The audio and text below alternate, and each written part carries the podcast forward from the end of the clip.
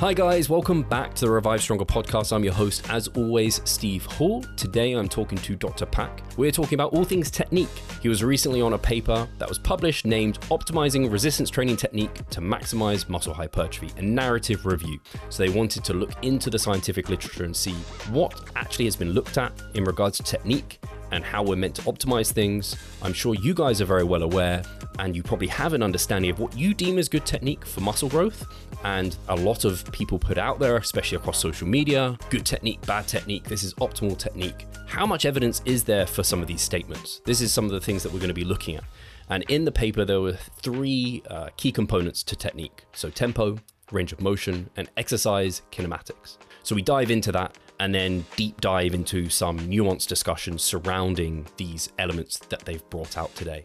So I think you guys are going to get a really good appreciation of what the literature really supports in terms of training technique, and it might open your eyes to how your own technique is looking and how you're lifting or your clients, and also to some of the information that you see on social media and whether or not you should be taking it with a grain of salt. So I won't give too much away.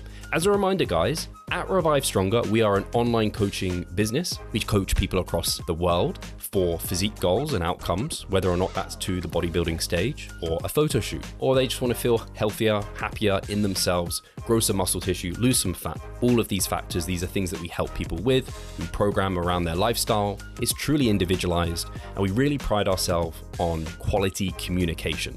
We think communication is super important for getting the best client result. So if you are interested in any of those aspects and want to hop on a call with one of our coaches, you can apply. It's always found in a description or a bio or somewhere. You'll be able to find the link or head over to revivestronger.com and you'll be able to navigate to our online coaching. But without further ado, let's get into the chat with Dr. Pak.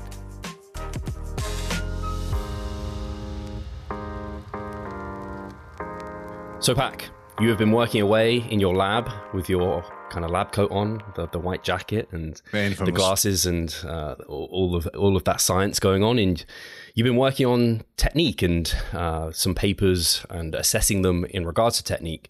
And so my question is, uh, have you come to a definition of what technique is? Because I think a lot of people use that word, me included, and I have an idea of what I thought I meant when I said technique, uh, but uh, given I've read the paper, I know there wasn't a formal definition. So, have you got one for me now? We have officially defined technique, but uh, joking aside, yeah, it was it was very surprising when doing this um, this narrative review. Essentially, looking at what is how can one go about optimizing the training technique we first had to sort of understand what what does technique really mean because it's it's a term that we hear so often in the gym um, but in the literature, surprisingly, there wasn't much, if any, direct literature looking at technique, not only as, as a definition, but also as a concept. So the way we define technique, and by we, I mean our research t- team, uh, and that's like on the on this paper we've had people like Brad Schoenfeld, Max Coleman, Milo Wolf, um, and Alec Pinero, Ryan Burke, and we also had the good Mr. Nipples. Um, Mr. Nipples, yes, exactly. so we defined uh, resistance training exercise technique as um, so resistance training exercise technique per- pertains to the controlled execution of bodily movements to ensure an exercise effectively targets specific muscle groups while minimizing the risk of injury. This involves the orchestration of body positioning and alignment, range of motion, and repetition tempo. But uh, I, I like that. when I hear about it, this brings up uh, a term I thought of. Uh, I, the immediate thing I thought of when you kind of said it was the term like stimulus to fatigue ratio. Obviously, Mike Israetel coined that. So that kind of trying to target the muscles and minimizing the risk of injury slash fatigue and unwanted fatigue. Um, which it just again those that that kind of terminology just ends up linking loads of things but uh, like you said there was like so limited literature looking into it and when i think about just as myself as a personal trainer like an online personal trainer the amount of content you see out like in our space that is technique driven and mm-hmm. it's like there's actually not like a even scientific consensus for what technique even meant uh, is surprising and I think a lot of people probably have taken that for granted. So I think this is a, a really good step in the direction of uh, investigating this further because yeah like you said there really hasn't been much that's looked to even synthesize this let alone there's not much even to synthesize there but um, i guess the good place to start is looking into those elements you kind of brought up which was tempo range of motion and then the other one was like exercise kinematics is that mm-hmm. similar to biomechanics like are they can uh, they're not like um, the same word yeah, yeah. but they're somewhat similar body positioning and like essentially you performing a, a squat a specific way or oh um you have to have your um, your stance has to be this wide for it to be correct. Like things that you're used to hearing a lot like exercise technique is one of those is one of those variables that is often presented as maybe the most important variable in making gains by some. I'm not saying it's universally the same but when you get into the gym it is the one of the first boxes that you need to tick good technique. And you're constantly reminded about good technique and the importance of having a personal trainer. Often uh, hinges on you know good technique. You need somebody to make sure that you're lifting with good. that's what we offer as coaches as well. We i provide technique feedback to all to all clients. Um, and then but then, when looking at the literature specifically from a muscle hypertrophy standpoint, because as you said, plenty of content out there, um, looking specifically at technique modifications, when we look at the direct evidence, things are not as clear as we'd like to be. So, shall I just, how do you want me to tackle this? Um, yeah. Component uh, by component?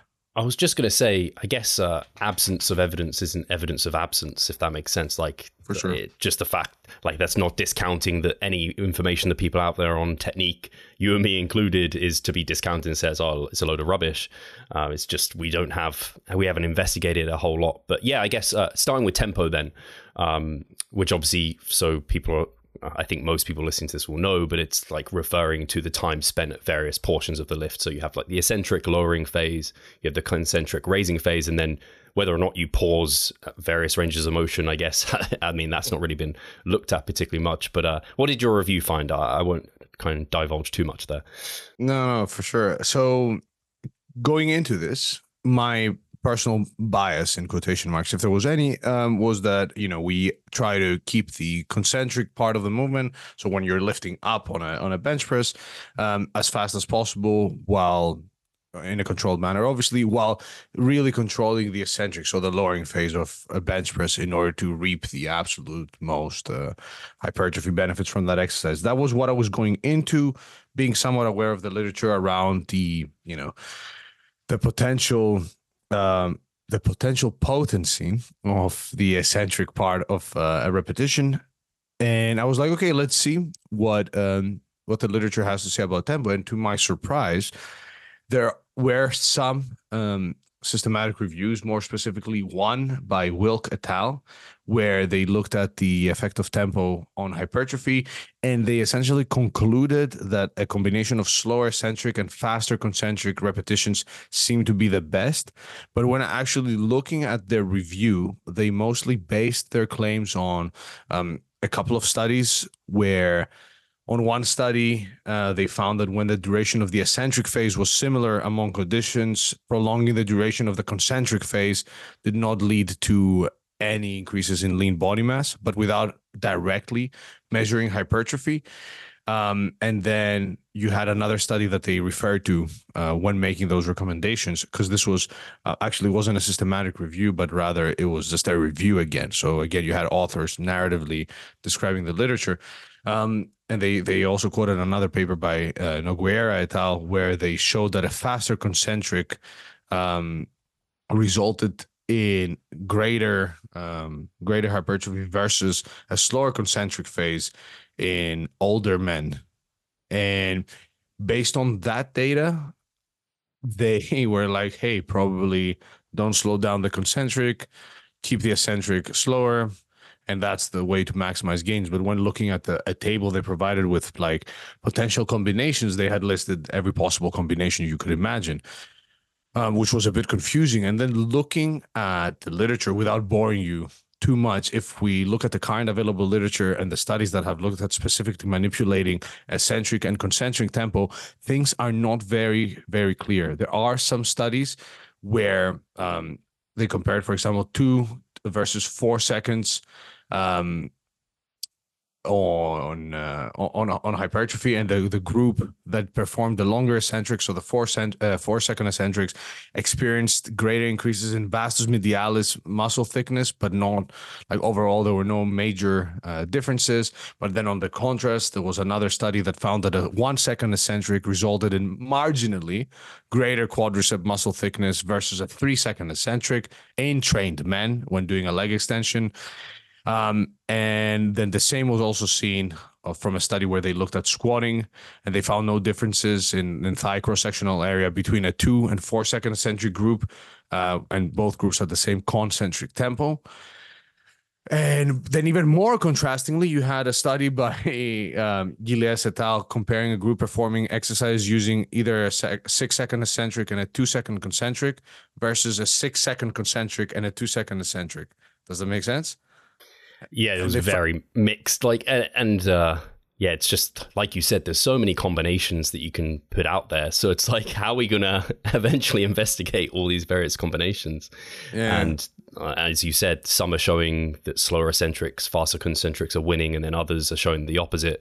So it's just like uh, one of those situations where we don't have a clear, there's not a clear understanding yeah, exactly. So like even when they looked they they looked at a slower concentric, even though other studies showed that that may be somewhat deleterious to to muscle gains, that study, the last one that I mentioned, they found that a six second concentric was uh, the group that did that experienced greater increases in vastus lateralis type 1 and 2a uh, fibers whereas the six second eccentric group only experienced increases in vastus uh, lateralis type 1 fiber uh, type 1 fibers which shows that overall it does indeed appear that you can make really solid gains as long as your repetition duration is somewhere between two to eight seconds and there is some eccentric control where you don't sort of allow the weight to free fall complete like like you would do on a powerlifting deadlift where you would not control the eccentric whatsoever and just essentially barely hold the bar while while letting it slam on the ground. But um, as it stands, it is unclear whether extending the eccentric, as we often see, and as I have instructed clients to do so, um, it is unclear as to whether that really has much more to offer. Uh, my personal hunch is that it probably doesn't have much more to offer. But if you're somebody who's trying to uh, who's trying to maximize hypertrophy, given that it's not going to be deleterious to your progress, uh, and given that, as we're going to talk about in a second, really emphasizing the stretch seems to be important.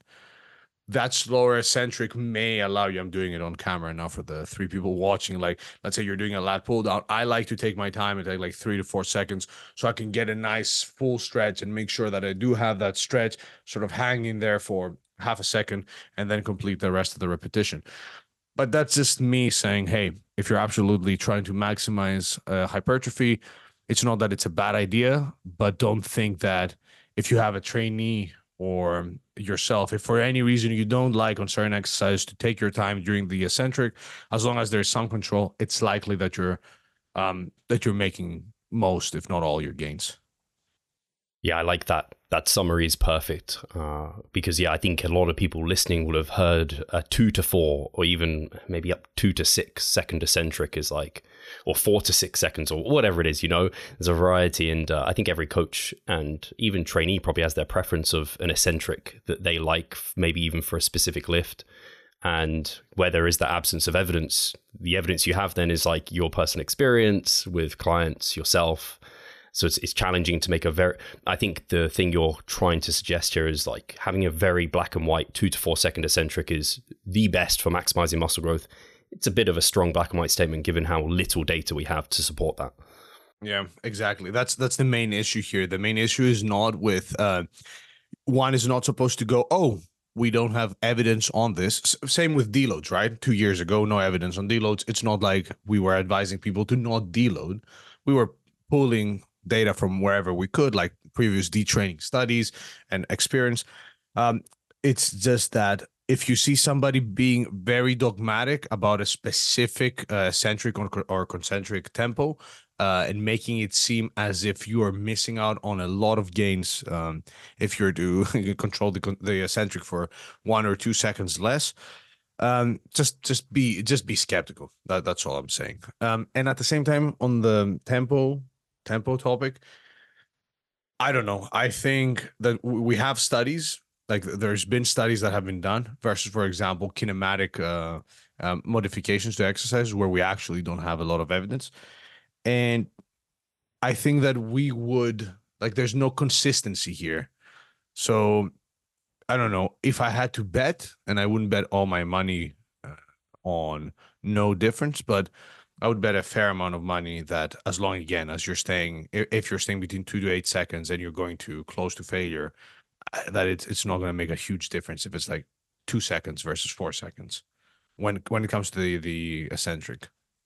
Yeah, it's that thing you mentioned there is that close to failure. It's like that that's like the key principle that matters for muscle growth probably is like that you're taking that target muscle close to failure. How you get there in terms of that tempo, see, at least within this range of two to eight, seems to matter much less at this point.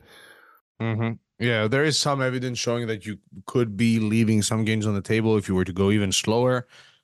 Uh, but you know, this is information that only uh, is applicable to the people listening to this podcast. So, if let's say my uncle or my mother or a friend of mine who is not really fast about our niche was like, look, I love doing super slow reps. I will still take the set to the point where I'm unable to move the load anymore. Would I be like, bro, you're really messing messing with your pro? Like I'd be like, yeah, maybe you're gonna miss out on that slide, you know, slight extra tiny bit of muscle that Steve would be able to see with his uh, trained eye. But for yourself, you're still getting all the benefits from resistance training. You're still to get stronger. You're still to get jacked, and it's to be fine. Yeah. Yeah, well said. And I might um I have some I want to run through the paper and then I have some like additional just uh, thoughts from a uh, like just speculation at my on my part on some various aspects that we might dig into a little bit more. So we'll we'll go on to range of motion, and obviously we've spoken about range of motion at length on this podcast, uh, just totally. But also you've been on to speak about it at length, and I would say people want to go and look at the podcast with Mike, Milo, and yourself, uh, because like you guys had a back and forth talking about that in depth. Uh, but for those who haven't kept up with that and just want kind of somewhat of a summary, I know there was a recent systematic review actually, and then there's like a couple of additional papers um, that have come out since even that chat that we did with Mike. Where do things stand with range of motion as it pertains to uh, the technique we want to take for max muscle growth? Yeah. So based on the current literature, it appears that utilizing a range of motion that biases longer muscle lengths should be the default approach to exercise technique when trying to maximizing to tr- when trying to maximize muscle hypertrophy. For example, if you sit on a chest press and you're able to adjust the seat so you can get a bit more of a stretch, that probably makes sense uh, from a maximization standpoint because you'll be able to spend uh, to, to train at longer muscle lengths. The same goes with using a cambered bar on a bench or uh, again adjusting the seat on a chest supported row where you can get that extra bit of stretch versus stopping at the point where your your arms are still slightly bent. Um, although going full on lengthened partials may um, may lead to greater gains, or uh, let me put it this way: although cutting the end ROM at short lengths may not be giving us much benefit, and perhaps stopping before that may actually lead to more gains via different mechanisms, hypoxia being one that was discussed on a, on a, a classic paper. We need more research on different range of motion configurations to draw stronger conclusions on the topic. And additionally, the current literature we have on the long muscle length training is limited to a few muscles and therefore as in and and therefore we should be somewhat cautious uh in, in terms of how we how we word this. So and that's why because we're talking about technique and the the different variables of technique versus methods that you can employ in order to check these because like a method for example for rom would be oh you use a one second concentric two second eccentric tempo or any different configuration. Um, but we've given you a broad range that seems to be fine. Similarly with range of motion it seems that as long as you're biasing long muscle lengths um, as long as you're making sure that that happens you are you are ticking uh, a lot of boxes from a technique optimization standpoint. Now full rom or partial ROM or like 85% ROM because you know, it's not like we've investigated that. We're not 100% sure just yet, but it makes sense that you do um, modify your range of motion so that you can get that extra stretch. And uh, yeah, I think that that makes a lot of sense. Like making sure you get a really good stretch on the muscles. I, I guess the difference here to the uh, kind of tempo element is you could have a lot of exercises within your program, and some of them might not get you to as long a muscle length as others. But it's like as a whole, you want to be getting to the longest stretch position within the. As for technique for that exercise as a whole, you want to get to the the length and portion of that exercise, like a preacher curl. Like you want to have that your arm nicely out in front of you. It's not like preacher curls; you just shouldn't do them. Exactly. And again, all this is in the context of optimizing, and this is not yet fully confirmed by the research in, in the sense that we've identified the different variables. but at the same time, it's not that we have studies comparing com- the, the combination of variables that we are proposing as the optimal combination of variables versus other combinations of these variables to truly see whether that makes a difference. So again, view all this in the context of optimization. It is not that even if you do a preacher curl and you don't get the full stretch and you stop like a couple of degrees short from that from your elbow being fully extended, it's not that we it's not that that is going to make a, a meaningful difference for the average individual or if let's say there's some discomfort like again we're talking about little details but on principle you know if you're somebody who's in there and you want to maximize gains it makes sense to adhere to uh, to, to make those small but potentially in the long term meaningful adjustments overall in your program. Because if you do that overall it may be that you actually look at uh, a meaningful increase in gain. So if you were cutting your de- uh, squat depth short or you were stopping just at parallel going much lower based off the the results of this narrative review, then that that may actually get you more gains. Absolutely, and I I guess a part of this is also trying to generate tension in that length and position, which gets to that like optimization question again. It's like, oh, maybe the uh, like facing away single arm Bayesian curl uh, from Menno uh, where you are getting the bicep fully lengthened by letting the elbow come behind the body, and then maybe you have the cable at hand height, so the tension is immediately the toughest in that portion. Like if you were to look at one exercise for the biceps, and you compare that to, I don't know, just a, a preacher curl, like a, a dumbbell preacher curl, maybe you could say, from what we know now, this is quote unquote the best choice.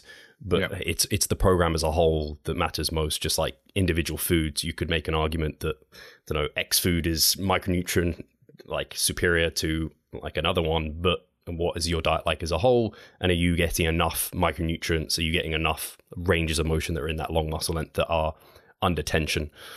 Yeah, it all comes down to. So the way I like to phrase it is because people like to hear optimizing, and then they they hear you say, "Oh, this may be the optimal way to train," and they take that as, "Oh, you either train this way or you're you know an idiot and you're you're doing it wrong," where in reality, just I, I try to use the analogy of having a bet. Let's say we had two twins, two twins, and I, I made four with my fingers, two twins, and we have a bet. Whoever gets their twin most, like to be most jacked, wins a big sum of money. It's likely that the majority of people would still make those slight adjustments and take those educated bets uh, or slightly slightly educated bets in some cases, as you said, with um, uh, for, uh, resistance curves and like every slight adjustment, even sometimes based on limited evidence, because again, we're trying to absolutely maximize growth. As far as recommending it uh, uh, from our from the standpoint of us as educators, making those recommendations, we need to be cautious with how much emphasis we place on some of those things that we say, and that's what I'm trying to do here. But nobody likes that, so either do white. what we say. That's what they yeah. want. black and white, exactly. Too many shades of gray over here. Uh, that's brilliant. So I think people understand where they are with range of motion. Essentially, it's like don't skip out on that stretched stretched position. Make sure you're getting that deeper deep range of motion on the exercise. Uh, so finally, coming to exercise specific kinematics. Which, like you said, it kind of describes how your body moves and the positions it takes while exercising, details like angles of joints, path of movement, muscle, muscle actions, parts of biomechanics, uh, like uh, anatomy, things like this. Uh, so, yeah, how much how much research is there looking at this sort of thing? Which is, like you said, and like we've kind of mentioned, this is something that's spoken about about quite at length online. Actually, lots of these details. Yeah. Um, allow me to first say that uh, for the ROM stuff, check out Milo's uh, channel on YouTube. He has a, a, bunch of very detailed videos on range of motion that he, I think a lot of people that may be skeptical uh, will benefit from because he breaks all the individual studies that are out there on the topic. But other than that, on exercise specific kinematics, this was the most interesting. Um, I guess tempo was interesting for me as well because I, I I went into it thinking that we're gonna see that it's clear that prolonging the eccentric makes more sense. Uh, but when it comes to how exercises were created, I think a lot of people are under the illusion that, you know, a bunch of scientists came together and were like, okay, let's create exercises. Now test them and see which one makes it out or which machine or which configuration makes it out. And this is the correct way to squat if you want maximum muscle growth, or this is the correct way to uh, do a lateral raise if you want maximum delt growth and so on and so forth. Uh, but the reality is that the majority of uh, exercises were not created based on scientific research. Um, but rather at a, a, combination of extrapolation from applied anatomy and biomechanical principles for example, the squat, the first iteration of the squat in the 18 something I, am I'm forgetting. Like the first the first iteration of the squat was like a deep knee bend where one would allow their um their heels to raise off the floor and all the weight would be placed on their on their toes um and that was minimally loaded because as you can understand it's a disadvan- disadvantageous position uh from a from a balance standpoint. So you can't really squat that heavy doing doing the exercise like that. And then in like 1921 you saw the first uh back squat the way we know it now. And as it, it evolved and bodybuilding and powerlifting sort of became a thing in the 70s and and got more fame more exercises started popping up. People suggested exercises and those then made their way into textbooks. Those textbooks were then quoted by people. Those people were then quoted by other people. Um, exercise companies, uh, sorry, um, companies started making machines that you know they came up with based on again extrapolation from applied anatomy and biomechanical principles, and that's where we are at the moment as far as the guidelines that exist when it comes to like grip width, foot positioning, bar placement. There are points that you can make from a biomechanical standpoint as far as efficiency goes. So, like doing a deadlift with a bar really far away from your body is going to be much less efficient than having it close to your body. But from a hypertrophy standpoint, um, there is maybe I think a couple of studies, one on the calves. Uh, and there's another one on the leg extension where they actually made um, adjusted like toe uh, pointing where they pointed forward uh, to the right and so on and so forth and saw a difference in muscle growth. But as far as general exercise specific kinematic modifications go in hypertrophy, we don't have much evidence, if not if any evidence. So like when you hear somebody say, okay, do the lat pull down this way because that will use your lats more, insert biomechanical reasoning for that. Perfectly fine, especially if you're, you know, geeking out and you're optimizing.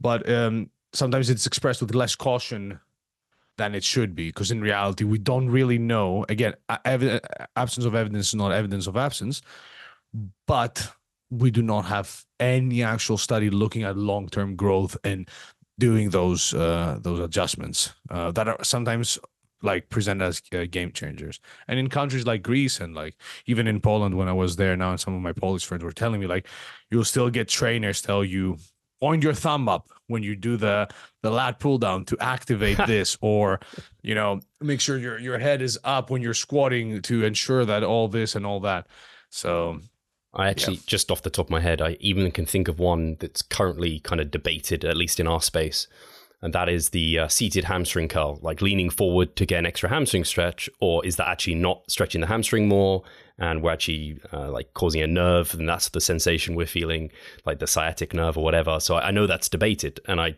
see people in our space who, all evidence-based practitioners, I would say, are kind of giving their kind of two cents either side. So it's like some of these things are just not agreed upon. Like you said, there's we have the the calves like point point point your feet like out and in to try and kind of uh, get a, a, different effect on the calf there. But actually, even it's funny, I saw that and then I was like, I don't like pointing out or in. I like just straightforward calves. Uh, so it wasn't enough. Uh, I tried it for a little bit, but it wasn't enough to shift me. But it's exactly what you said because for uh, people hear all about like the inner chest, the outer chest. Like to get the outer quad, you need to have like a narrow stance. Exactly. Things like this. It's like that could actually. I mean, we have no data for it, but that what if that limited the muscle length you were getting to because now you're up against your chest or whatever it might be. Your hips can't get into that deep position anymore. Yeah, for sure. And you, and it's even more surprising that we have no data on the use of external momentum on uh, hypertrophy. So, like swinging during a bicep curl and using your hips, and like we are focused on involving only the muscle groups that we're trying to target when one there's no evidence showing that as you've also said i think in previous videos when you were doing like rows for example you will allow for a little bit of um, hip involvement. There's no evidence that says that this that is either bad or good. And my personal hunch is that as long as you're taking the intended muscle to failure and you're not sacrificing length um, it's it, it may even be better in certain cases. And the idea that oh you're involving the hips and there's going to be this unwanted fatigue i doubt that you're getting uh, a meaningful amount of fatigue by an rpe you know or not rpe an rir of 50 sort of stimulus you know? Like just because your hips did a slight thing at the end i don't think any of the hip musculature is at a point where it's you know ready to fail. Granted I know there's people out there that will have technique that is so shitty that they will take their hips to the point where they're failing during a barbell row. But I digress. Yeah, I think it's. I have seen the arguments that people are using momentum to kind of cheat the lift and they're involving other muscles and taking away stimulus from the target muscle. And that's the, the stance I took for a long time until I just kind of experimented a little bit more. And uh, especially as this came out about the the long muscle lengths and like hey that a bit of that momentum helps you through the hardest most challenging portion of that bent over row for example. And so you have more time and exposures to those long muscle lengths. And maybe that's why it felt so good when you did quote unquote cheat a little bit. And actually when you i have found when i'm a little bit more loose and less strict about trying to really isolate to a muscle and maybe involve some others i can take the target muscle even closer to failure uh, than it otherwise would have like i can get an extra couple of reps where I, I, would have not got those if i didn't allow for a little bit of mm, yeah. maybe body english or something like that um, actually a really common one you probably heard this one and i i for the longest time with like dumbbell lateral raises like it became mm. a joke like people swinging the load up but it's like even uh, i think the only paper that looked at this strict versus not strict was the Anrandevolic. I can't say the name. Um, Arandjelovic. There you go. So yeah, there was like mom- uh, moderate momentum at the start of the rep allowed heavier loads and better overload. And it was like if there was excessive momentum, that's what led to uh, lower loading of the target musculature. So that was like I don't know how good of a paper, but uh, I didn't read the specific paper fully. But that's the one you guys quoted, and I was like, that kind of makes sense for the resistance profile of lateral raises being harder at the top when we're weaker, uh, and why when a lot of us evidence-based guys look at someone doing that, it's like, oh, man, you're you're uh, cheating, you're using other muscles. It's like actually maybe they're really getting actually managing to get tension in that lengthened position for the delt, and that's why they're yeah. doing it. it. Ends up feeling good. I'm not saying every person in the gym doing that is doing it for that reason. A lot of people aren't, but I think bodybuilders ultimately who are doing it, they're sensing that they're getting something from that. Yeah, I think that's where uh, the issue semi lies, like the intention behind what you're doing. Because I, I think there's there's bodybuilders out there that will revert to having sloppier, and because again, we don't have like a strict definition of what's strict and what's not strict, but sloppier from you know in our eyes technique, um, but they may not really know why they're doing it. They'll throw out words like, yeah, yeah, more load, brother, or whatever. But you can see that it's the same as, oh, the bros were right about partial reps. at the bros back then. It's not like they presented a a thesis where they're like, look, here's why we think this works. They were like, yeah, something, something, tension, it feels good. And then you had other bros doing partials at short muscle length and saying the same. Um, the paper you quoted, just just for the the few that care, by Arandjelovic, uh, is not like an actual study where like the they took people and did stuff. It was a modeling study. So uh, essentially modeled what would happen with the use of external momentum, and they used the lateral. Actually, it was one person, so he used the lateral raise as an example. But um, given the current state of the literature, it's possible that the use of moderate external momentum at the beginning of each rep could potentially have some deleterious effects on hypertrophy by decreasing time spent on long muscle lengths. So, like uh, on a bicep curl, uh, let's say if you're skipping the the lengthened position completely, and essentially the lift starts from mid to short range because you've assisted. Um, but at the same time, you know, alternatively, the use of external momentum, as you said, may allow for more time spent training on long muscle lengths. So, for example, a bent over uh, barbell row, um, resulting in greater hypertrophy. So, yeah, we the jury is still out as far as external momentum goes, but the jury will be in in I guess a year from now when we're done with one of the studies that we want to do on external momentum um, which is not going to be strictly on technique, but rather just on external momentum to fill that gap, or at least start filling that gap.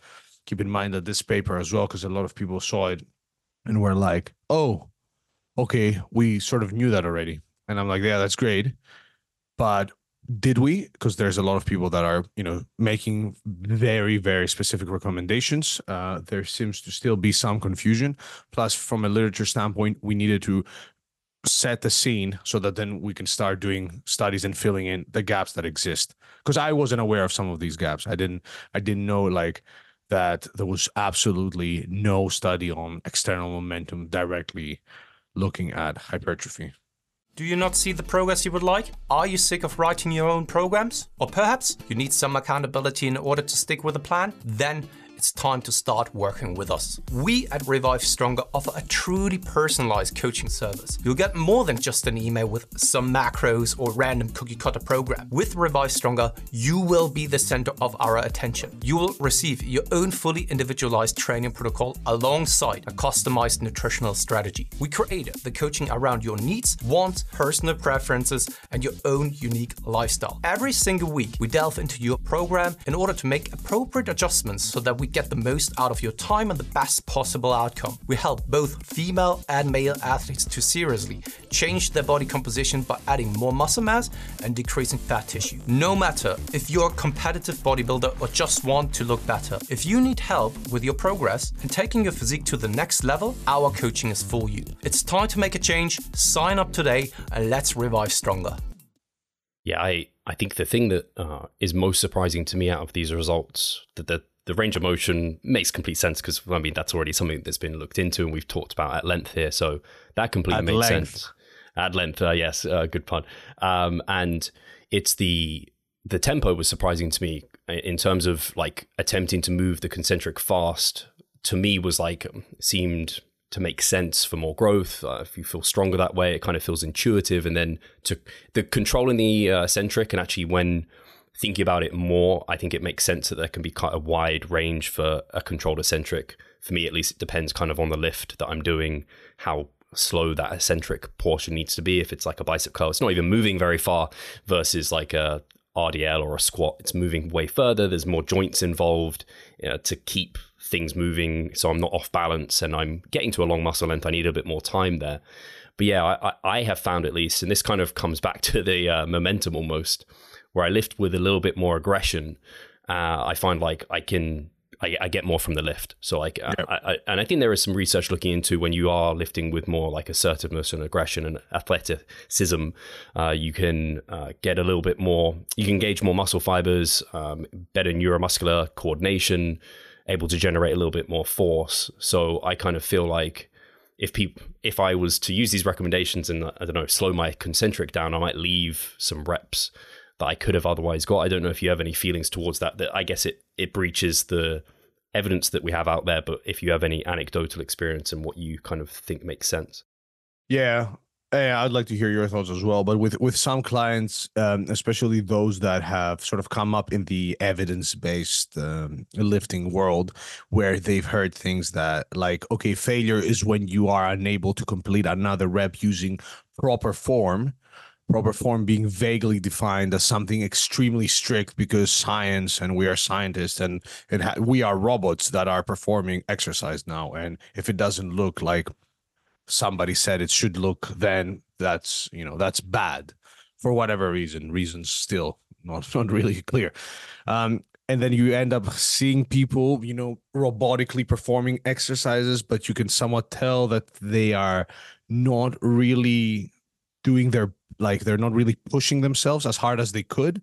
And if you do a, controlled, if you do a, a bicep curl very controlled, and you're not fully in sync or experienced with the feeling of discomfort and, and failure anecdotally right this is just me now observing things i think that some people do leave many reps in the tank because they are so overly focused on keeping things extremely controlled where their perception of how much they have left in the tank is, is, is sort of skewed and if you were to tell them okay let's push now. I'll give you 10,000 pounds if you get five more reps. And they go, all right, let's go and, push as hard as we can they may be able to get another like four to six reps, not with a hundred percent control, but still controlled enough, right? Maybe with a slight, like slight uh, contribution of the hips to to get those last two reps going, but overall still looking pretty strict. So yeah, I, I would I would definitely I agree with you there. I'm not sure if you've seen the same with some clients because you work mostly with like bodybuilders and stuff. I I absolutely have. Uh, I've had to encourage people to get, uh, particularly on like pulling movements, uh, but on a variety of lifts. Like if they don't get a little bit like aggressive and like let that technique maybe not look pristine, uh, I do find that they don't get. And the principle I'm kind of trying to de- nail down there is like if your technique is leading you down a path where you can't take the target muscles close to failure, that's not a good technique for lifting hypertrophy. Like it's just not going to work well for you. So if you've got this and again concentric speeds will slow down just as you mm. fatigue and get close to failure. So if you're trying to maintain this i don't know 4 second concentric and lift real slow like that's i mean you're at some point uh, that won't work well for you in terms of taking that muscle close to failure and exactly like you mentioned uh, without that slightly more like aggressiveness and um, maybe not having a strict definition of or having a bit of a range of what acceptable technique is. Exactly. Uh, and uh, that's allowed people to reap the rewards from that for sure. Yeah, and uh, like a lot of people will then drag injury um, to the to the mix here and say, yeah, but what about injury? Let me roll in the mud first using an, uh, a non-evidence based well not evidence based let me roll in the mud here. Just let me and uh, humor me. So like you have sports like football aka soccer for the americans that are listening rugby any sort of basketball. You're changing direction. You're bending. You're jumping. You're getting hit. You're doing that you're not meant to be this sort of perfect robot like system that cannot deviate from certain movements you're meant to be to bend to to jump to twist to do things so i find it ridiculous that in the context of resistance training and specifically high intensity continuous uh, high volume resistance training people are so surprised that oh i have a slight pain here or oh i, I sustained some injury like yeah, bro. Okay, that comes with the territory. You're uh, trying to be a as jacked as humanly possible and you're in there seven hours a week pushing yourself to your limit. Like it, it makes sense that at some point something will happen. But as far as like direct literature looking at exercise technique adjustments and the minimization of uh, injury risk or whatever there's no direct study where they've taken you know a bunch of people and said okay we're going to do this this way and this that way and this the other way and seen anything. And like commonly emphasize technique guidelines that sometimes per, pertain to the reduction of injury when performing when lifting, such as like lumbar spine flexion and lower back, lower back pain. If you look behind the curtain, sometimes some claims are based on mechanistic evidence, um, both in like human and animal cadavers, uh, versus like actual longitudinal cro- or cross sectional uh, evidence in you know humans that are, are alive. With even papers like to flex or not to flex, is there a relationship between lumbar spine flexion during lifting and low back pain? A systematic review with a meta-analysis, like that paper, for example, found that there was no association with uh, lumbar spine flexion and low back pain. I'm not saying throw anything you know about exercise technique or like being following certain sort of uh, guidelines that you see in exercise tutorials and stuff, but the idea that a slight deviation assuming that you're being somewhat consistent with your exercise technique, but slight deviations from that, or even your usual technique, doing that extra little boop, little bent when you're lifting, if that was so deleterious for for injury as some people make it out to be, the majority of the athletic population would would be in wheelchairs. Strongmen wouldn't strongmen wouldn't exist as a thing uh, as a, as a sport because it's the more extreme where you're like picking up rocks and pressing and bending and you're pressed for time so you're you're rushing through things as well. Um yeah all that to say that you know if you're hearing this and your mind is going yeah but i'll get injured if i'm slightly sloppier with my uh, bend over rows don't nocebo yourself it's likely that you're going to be fine and it's likely that you overdoing it with training volume or doing things that you're not used to is going to be worse than that slight involvement of your hips I, really like that you brought that down to because what you're talking is sloppy. I think most people would look at you training in the gym with like the sloppiest you'd allow and be like, that's pristine technique. Like most average people would look at you and be like, that's awesome. True or most big, huge bodybuilders probably would say the same. Uh, but like in our smaller niche, where we have had that kind of very precise definition of technical kind of failure, and it's like black or white. It's like a it's it's this range, and like it's slightly more sloppy. And I've been there where, and everyone has this. Like you progressing, you're adding load, adding reps, and maybe you get to a point where you're like, uh, that's too sloppy. Like it's now fatiguing yeah, yeah. me in ways I don't want. I'm not generating the stimulus where I want it. I'm going to reset and then go again and that's kind of what you're coming to. And I liked that you also mentioned it's kind of consistent technique within a range. You're not talking about one week you kind of completely like change your technique to look wildly different from the other because people will say, oh, you can't then monitor progress very well. And maybe that's not ideal long term, but uh, it's all within reason in this regard. Yeah, exactly. Like an example would be on a lat pull down. Like you still, I still see people doing these ridiculous lat pull downs where they're like legitimately reaching almost like a 90, 90 degree angle with the floor. Um, where even there, like if I'm if I'm gonna be that guy at the Christmas table, even there, if they've started and taken the set to failure, and now they're just unnecessarily fatiguing themselves by just I don't know doing essentially I don't know training their back or training their erectors or whatever. Uh, I'd still say that they're probably going to get quite a quite a bit of hypertrophy for their their lats and back musculature if the first reps of that set were controlled and they took that like they did five to reps to failure and then you know another five reps of like yolo although it could be suboptimal because of the extra fatigue blah blah blah and why do it you know? But like on a lat pull down you going from being like super straight or just slightly leaning back to allowing for a bit more of a lean on those last two reps and maybe uh, you know going a bit forward and leaning a bit back to get that extra rep that sort of deviation i doubt makes any meaningful difference um, it, it has any meaningful negative uh, effect on injury or hypertrophy or anything.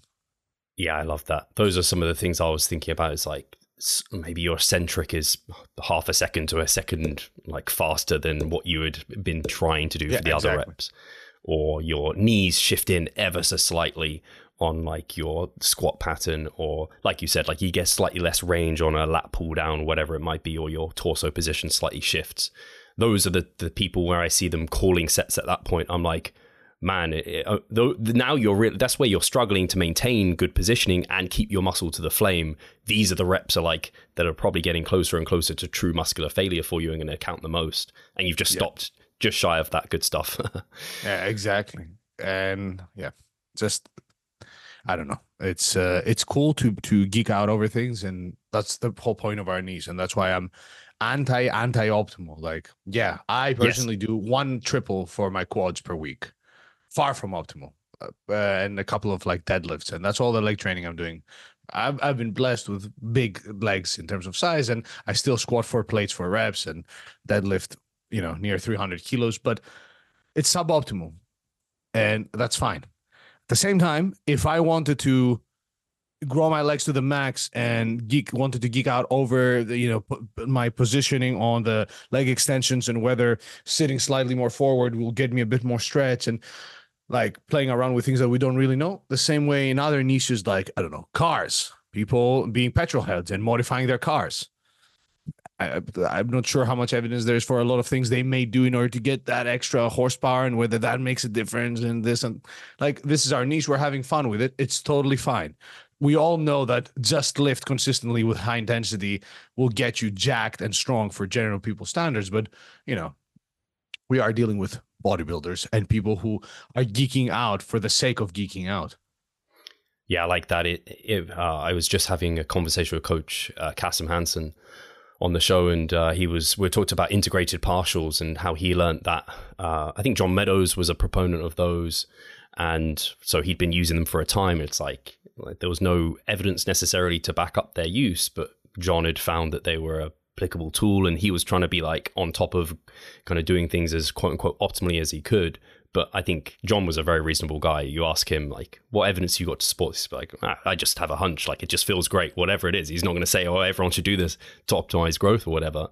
And maybe then science comes in and refines our understanding of these things, where maybe exactly. these swinging bent over rows just don't swing and come halfway up, like oh, these swinging lat pull downs, like just do that first 50% of the range of motion or what have you and we, we can get a, a better understanding on, on the uh, kind of topic of Kassem obviously I've actually taken some really cool ideas from Kassem in terms of his biomechanics kind of lens that he takes on exercises where uh, for some of the lat movements, he's kind of thinking, hey, the, the lats wrap around the rib cage. And so if you move into this position, you can get to an even longer muscle length.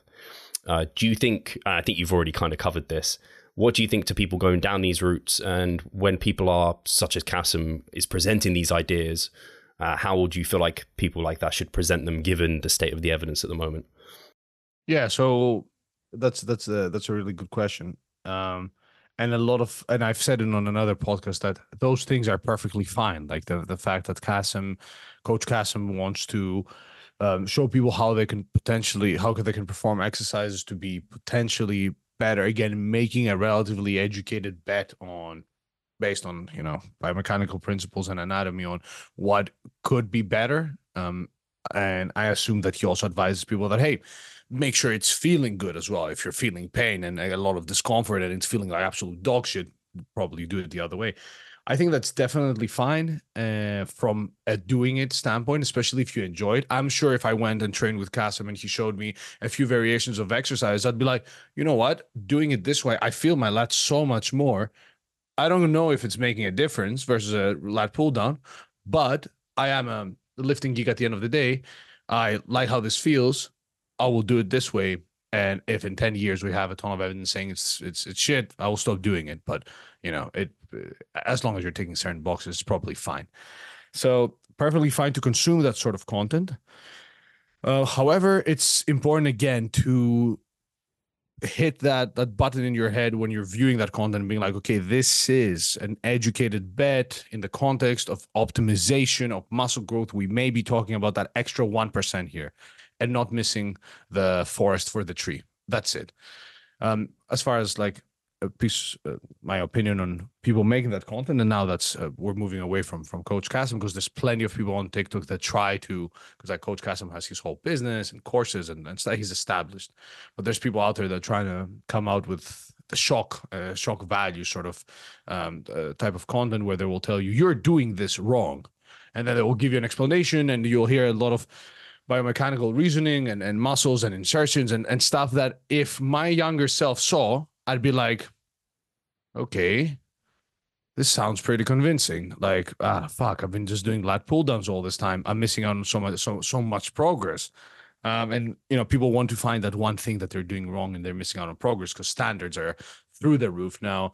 Uh, people don't understand that hey, it may take 10 years for you to look jacked for most people, but for some bodybuilders, you'll still look shit you know and yeah so all i all i want to say is uh, interpret those things with caution and if you're seeing people making a huge deal out of those adjustments be be skeptical and wary i think that's so well stated again i keep saying that but it just reminds me of i think it's died down a little bit obviously we've said these sort of exercise demos are fraught over social media.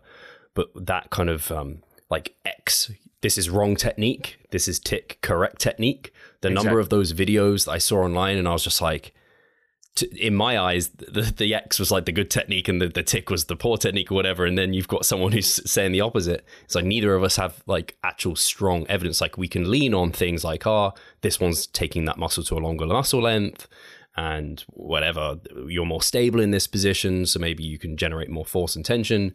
But it's like you said, people are putting an X next to momentum. And it's like, well, we don't actually have a direct evidence saying momentum is bad. And there's theoretical rationale to why in some situations it could be useful. Um, and that's why I try to boil down these principles of taking muscles to close to failure or to failure, that target musculature, and then training a muscle to on a longer muscle length. These are like some broad principles I think about when I'm looking at technique and exercise selection that I can do those with those movements. And if I can't, then it, it's not great. And uh, yeah, I think this has been a great discussion. I think there's probably quite a bit of, even within technique, I imagine the recommendations will end up being relatively broad, kind of similar to volume recommendations, because everyone's a little bit different in that regard. So it's not like, I don't know, we're going to have four second eccentric, two second concentric default best for everyone all the time. There's probably like going to be a broad range uh, for for some people, and I imagine similar to like working out where you land on the volume and kind of assessing your uh, kind of maybe short term feedback, longer term progression, all of those aspects. You could do the same with technique and discover maybe what's feeling right for you within movements, within the broad strokes of the guidelines you've presented. For now, is pr- probably a reasonable way to go. Would you say? Yeah, for sure. Again, it's it's like like if you're trying to maximize hypertrophy and your reps are two to eight seconds long, the whole duration of your rep with some eccentric control while emphasizing long muscle lengths, and then you're taking all the basics that you just mentioned. I find it very hard that um, your technique is what's holding you back as far as gains go. This is a final anecdotal thing because it's just made me think of it. I changed my technique to try and fit these uh, kind of recommendations that were presented to me as like this is better technique it was on my hack squat. And so I'd slowed down my eccentric. And I think I was, I don't know, four, five second eccentric. And man, I did not maintain that for very long because I just found it felt like it took away from the lift. And as I hmm. progressed mm. that lift, I ended up falling into like my default tempo that I had for that lift. I don't know if you have this Pak where you just find for sure. you have this sweet spot of a tempo that just feels like it feels good and you're able to progress things well. And if you try and deviate too far from that, especially going much slower, you just end up falling back into this tempo. Yeah, and that's and that's why like this this this paper, yes, it's not giving you the magic number, but I feel like like that range is giving you so much more than just a magic number. I mean, okay, if there was a magic number, that would be that would be best because that's the magic number. But as you said, there are exercises where going slower on a lat pull down, I sometimes take four to five seconds to really feel that stretch because it just feels good. On other exercise uh, like uh, like an overhead press, it will be like a one to maximum two seconds eccentric because it just I can't breathe and it, it feels uncomfortable. So it's good to know that oh, we're not leaving gains on the table because we're not doing the hard work of taking it uh, much slower. Uh, final, not final. I keep saying final. Do you have any thoughts on pausing? Because that's been something that's been quite strongly recommended. Is like taking a pause in that stretched position uh, but actually, I don't know if you've seen the video, but Menno Henselmans did a video mm. on the stretch reflex, getting to that yeah. position. He was saying in some situations you, you might not want to pause, or at least you don't want to remove that stretch reflex there. You just want to control and almost yeah. use it, and you can generate more force and tension there, which I found interesting and quite Same. compelling in some situations. And it could be situational dependent. But yeah, I don't know if you took anything from that discussion there, or, or have any thoughts on it might actually, in the end, I think Menno kind of said this. If, if you pause or you slow down that portion, you get more time in a long muscle length, but you might reduce the tension or less reps or something. But if you use the stretch reflex, you might be able to produce more tension there and get more reps. And they might essentially, like your exposures at that hypertrophic range of motion might be equate and you kind of get a similar result in the end. Yeah, I think that's where where I, am probably leaning towards. I like to um, pause on on some exercise that it feels comfortable again like a lat pull down um, sort of allows me to to reset and mostly it feels good on my left shoulder because it, it's it's sometimes if i do very sudden movements sometimes it, it bothers me but again, I'm not sure. Um, if I, I, I would again urge caution with people that are telling you that unless you're like pausing in that stretch position, you are missing out on gains, or that it's the best thing you could potentially do. Uh, at the same time, it's it's likely that if you are working at long muscle lengths and you are getting that stretch, regardless of the pause, you're you're getting most of the benefits. More evidence needed, right? And we shall see. And we're doing the first uh, study on, on technique as well soon to to to get a bit more clarity and whether it, all those variables actually make a difference. I love it. Uh, I think it's uh, kind of it was nice last year. It opened up with um, Robinson and colleagues their meta regression, meta analyses looking at proximity to failure and kind of oh, we do get exponential results as we approach failure set by set basis. And it's like, oh, mate. And then the, the quote I keep saying, many roads to Rome, uh, many ways to skin a cat, kind of opened up this discussion even here, where it's like uh, within a kind of range of approaches to hypertrophy, like you, that's why you see some bodybuilders doing quite exactly. different things, but getting great results. And maybe it's a bit of a journey of self discovery within that, which is going to be your quote unquote optimal, but there's probably many routes that are going to be fruitful for you on average probably have these extreme individuals where they, they need to do the super slow training to grow the best herb. Maybe not, but we, we don't have evidence. I can't say. Uh, absence isn't uh, isn't required. Uh, the absence of evidence isn't evidence of absence. That's what I'm trying to say. Anyway, I'm rambling. So, do we need to summarize, or do you think we've to summarize tempo two to eight seconds for a repetition in terms of duration, moderate evidence for that range of motion, get muscles fully stretched, get into those long muscle lengths. Again moderate evidence for that and that's growing. And then like basically the last one i had to like lift in a way that allows you to take the target muscle close or to failure. Um, don't need to obsess about these tiny deviations in technique and that might be holding you back. Yeah as far as as far as the current evidence goes that's that's perfect. And we're doing the study that we're going to be doing, we're going to be looking at taking those variables. Um, I, I don't want to say much about the methods because I want to. There's going to be some blinding involved, but we essentially want to see whether optimizing training technique actually makes a meaningful difference versus other sort of conditions uh, that are ecologically valid as well. So we're we're going to try to to have a study that sort of recreates what happens in the in real world scenarios. But more on that in the coming seven to eight months because we, we have to run the study and so on and so forth. Awesome. I'm excited for it. We have to get you back on to discuss that. And Pak, as always, it's a pleasure to speak to you. And uh, I appreciate you coming on and actually doing the like looking into these areas because it's kind of those again i think people take it for granted that there's a, a, certain way to do things it's like actually when you dig a bit deeper as you did uh, you discover something and uh, it, i think that's been useful for people uh, if people want to learn more about yourself or keep up to date with what you're doing where should they head I am on Instagram at Dr. Dr. double double underscore PAK on my YouTube channel. Uh, if they write Dr. Dr pak dr Pak they'll find me and all my links are there. They they but revive stronger is my new home so you can find me on revive stronger exclusively.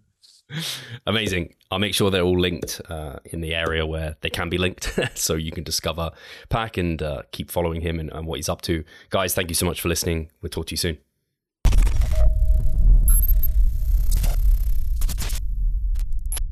Losing weight fast while maintaining muscle mass. Sounds too good to be true, doesn't it? It isn't though. It's reality and we know how to do it. And we will help you achieve this. The Minicut movement is an 8-week fat loss program to make you lose a huge chunk of fat while maintaining muscle mass at the same time. We will support you from the beginning to the end so that you see the results you would like to and come out of it much stronger. You'll receive a fully automated spreadsheet that is based on your nutritional needs. You can choose between six different male and female training templates. Over 30 videos will guide you through each and every single step of the Minicut so that you're getting the most out of your journey and that you always know what to do. But the best thing is that you can start whenever you want. The Minicut movement is open 24 7.